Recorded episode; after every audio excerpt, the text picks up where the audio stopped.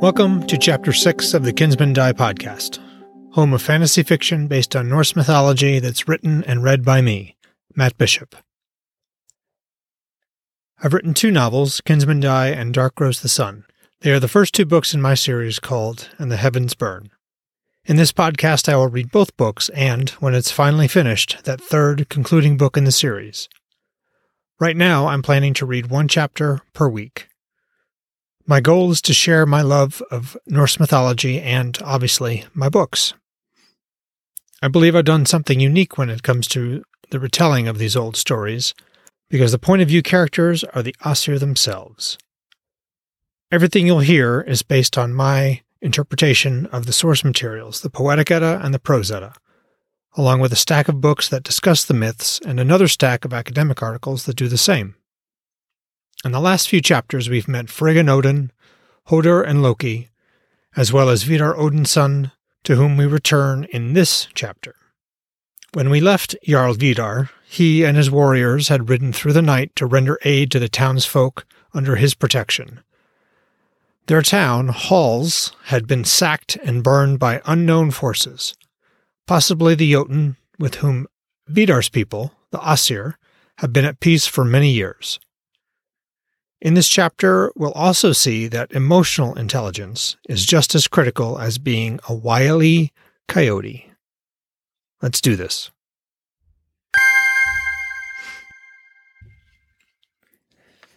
Chapter 6 Vidar The wind blew straight from the town into Vidar's face. It tasted of burned wood, stank like lost livelihoods, and stoked his rage. The townsfolk were not thirty yards distant now, filthy with, with ash, clothes torn and burned, streaked with blood. Most coughed and spat filth from their chests even as they staggered with exhaustion. Everywhere he looked, he saw babies clutched to their mothers' chests, or small children, eyes vacant from the terror of the sudden flight, draped across their father's shoulders. Some of the older ones staggered along on their own. These were his folk, fellow Aesir regardless of rank. And even if he hadn't been their Jarl, he would have been upset. Hands tight on the reins, he pulled in a deep breath of wintry air, hoping to calm the rage, the rage that roiled the waters of his mind like a longship's oar. The green slits of his Fylgja's eyes slid open and glared up at him from the darkest depths of his spirit. Interest coiled in her eyes just above the bedrock of her hate for him. Or was she simply wondering why her host, him, had become so very angry? Keep your mind like the waters of the Bay of Thund in winter, still and cold, until you want her to wake up, of course. The time his father had spent teaching his son how to control the Fylgja had been too brief. Not for the first time, Vidar cursed himself for allowing his father to shackle him with this spirit. The memory still angered him, which was less than ideal since he was trying to calm down.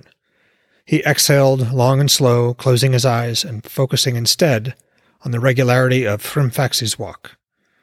When his thoughts slid off that, he pictured himself standing knee deep in Vithi's swaying grasses, the summer's heat rising around him, relaxing the knot in his chest, even as he felt her stir deep inside his mind.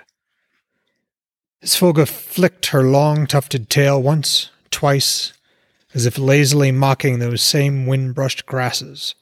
She stood, heavy muscles flexing as she raised her head. Dull and gray, her talon paws clicked and tapped just as they might in a real cell. Her bonds clinked, reminding them both who controlled whom. She was his Fylgja, and bound to his spirit, his Hugr, just as he was bound to her. Her green eyes challenged him. Why had he ever agreed to this? Why?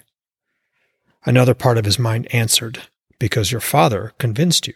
Vidar breathed out, focusing on the runes tattooed around his wrists. He sang those words in his mind, plying them the way an animal tamer might snap his whip in the air above a beast. His Fylgja merely blinked, laid her head back on her paws, and like a spent witch lamp, her eyes winked out. Her tufted ears flicked attentively this way and that. She'd obeyed because she had to. Only a fool would think her cowed. He opened his eyes, and awareness flooded back. Garlon was speaking to him, About. Vidar gathered the words from the ground of his memory like leaves shaken from autumn limbs. Ah, yes, the townsfolk, of course. He needed to speak with them. The sharp snap of his banner brought him back into focus, and he blinked away the daze of Sol's brightness. Jarl, are you all right? A note of concern dwelled in Garelon's rough voice. Vidar glanced around. His Kjolar must have been concerned, because there were, was maybe twenty feet left between Vidar, Garelon, their warband, and a t- clutch of townsfolk who could only be the town's leaders. They stood waiting, fidgeting. One older man took a step forward and removed a battered cap. Vidar met Garelon's wary gaze. I'm fine, Kjolar, he said, with a nod he hoped looked decisive. Let's speak with those we rode to protect, eh? Yes, Jarl, Garelon said, leaning back in his saddle. If I may, Jarl, their Gothi is Dorvath. He's in the front there, the one with the cap in his hand. You met him several winters ago. I remember him. Send some warriors to shepherd those townsfolk to those boulders and scrabble of trees. Keep the rest on watch. Of course, Jarl. Vidar reined in a dozen paces from the elders and dismounted. He cursed to himself when he heard Garelon order the warband to halt and stay mounted and alert. He should have been the one to do that. He pushed the thought down and brought a smile to his face instead, then pitched his voice to carry the remaining few feet. Gothi Dorvath, I am Jarl Vidar. We met several winters ago. I wish we were meeting again under more favorable circumstances.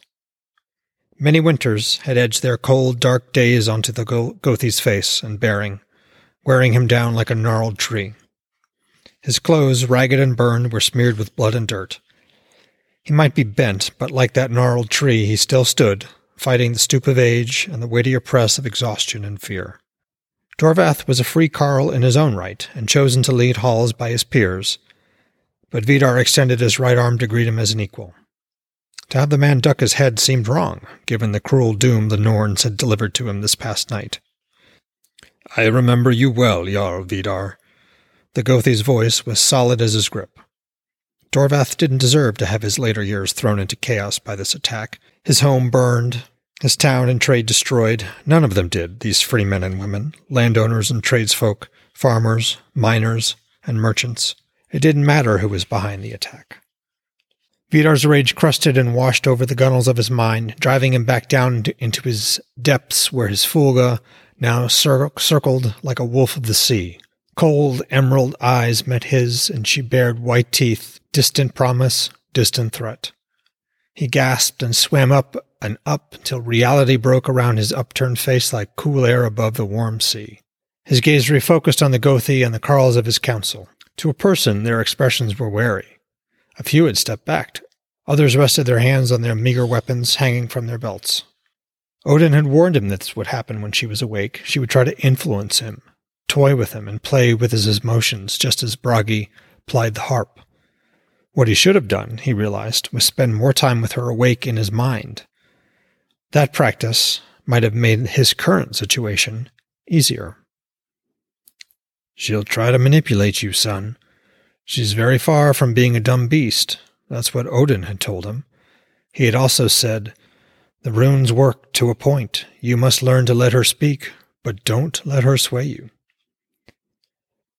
And that was something else it would have been good to practice, but it didn't matter now. Let her glare and threaten. She couldn't take control unless he let her. She was his tame Disir, his Fylgja. She would obey him. He hurled that thought down at her. Her long, slow swimming arcs continued. To buy himself another moment, he raised a hand to shield his eyes against Sol's glare. He'd been too silent, too long, staring off into empty air. Who wanted a Jarl prone to erratic, disturbing silences? No one. Your pardon, Gothi, good Carls and Drengr. The sight of you and the unfortunate folk of your town has brought such grief and rage welling up into my heart that I was beside myself for a moment. He bowed slightly from the waist. My apologies. When he straightened, they were somewhat more at ease, eyes less narrowed with suspicion. Still shielding his eyes with one hand, he said, and poor rescuer that I am, I also forgot to offer what few provisions I have strapped to my saddle. He turned to see Garelon already approaching. Knowing you'd want it done, Jarl, Garelon said. I collected most of the provisions the war band brought with them. The Kjolar handed several heavy bags of provisions and skins of beer to the Gothi and other elders as the wind kicked up and swirled snow through their midst. Vidar smiled and raised a hand by way of introduction.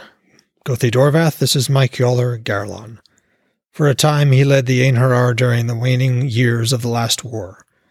Now he is my second in command. Gothi. Garlon gave a respectful nod that included the Carls and Drengr standing beside and just behind the town's chief. Thank you, Calder. Thank you, Kjolar. The Gothi accepted the provisions with a smile and age-knotted hands. He stepped back and handed them off to those behind him. And with that simple gesture, Vidar noted, much of the unease drained away like water after a heavy rain. Jarl, as you ordered, the warriors are assisting the townsfolk as best they can with what little supplies and water we brought. The others watch both for our scouts' return and for sign of the enemy, Garlon said. By the looks of it, we should also see what spare blankets or other gear the warband has. And, if I may, Jarl, I recommend we get everyone moving. I agree, Kjolar. Thank you. Vidar drew nearer to the Gothi. If you and your council would walk with us, we'll find what shelter we can alongside your people. And then you can tell us what happened. Well, folks, that was chapter six of Kinsmen Die. I hope you enjoyed it. We spent more time with Vidar, who's realized that maybe staring off into space and acting weird is perhaps not the best way to win friends and influence people. I'm a big believer in value for value, so I have several requests. Please leave a review on whatever podcast app or platform you use. They really help. Please share the podcast. That also helps a ton. And finally, please consider supporting my work by buying my books on Amazon or in some other way. Likes, follows, Patreon, locals, a boost through the Lightning Bitcoin network, etc. I'd also enjoy hearing from you. You can email me at mattbishopwrites at gmail.com. And with that, I will leave you with this thought from the sayings of the High One, Odin himself.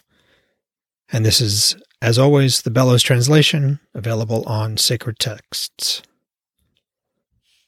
Verse 6 A man shall not boast of his keenness of mind, but keep it close in his breast. To the silent and wise does ill come seldom when he goes as a guest to a house.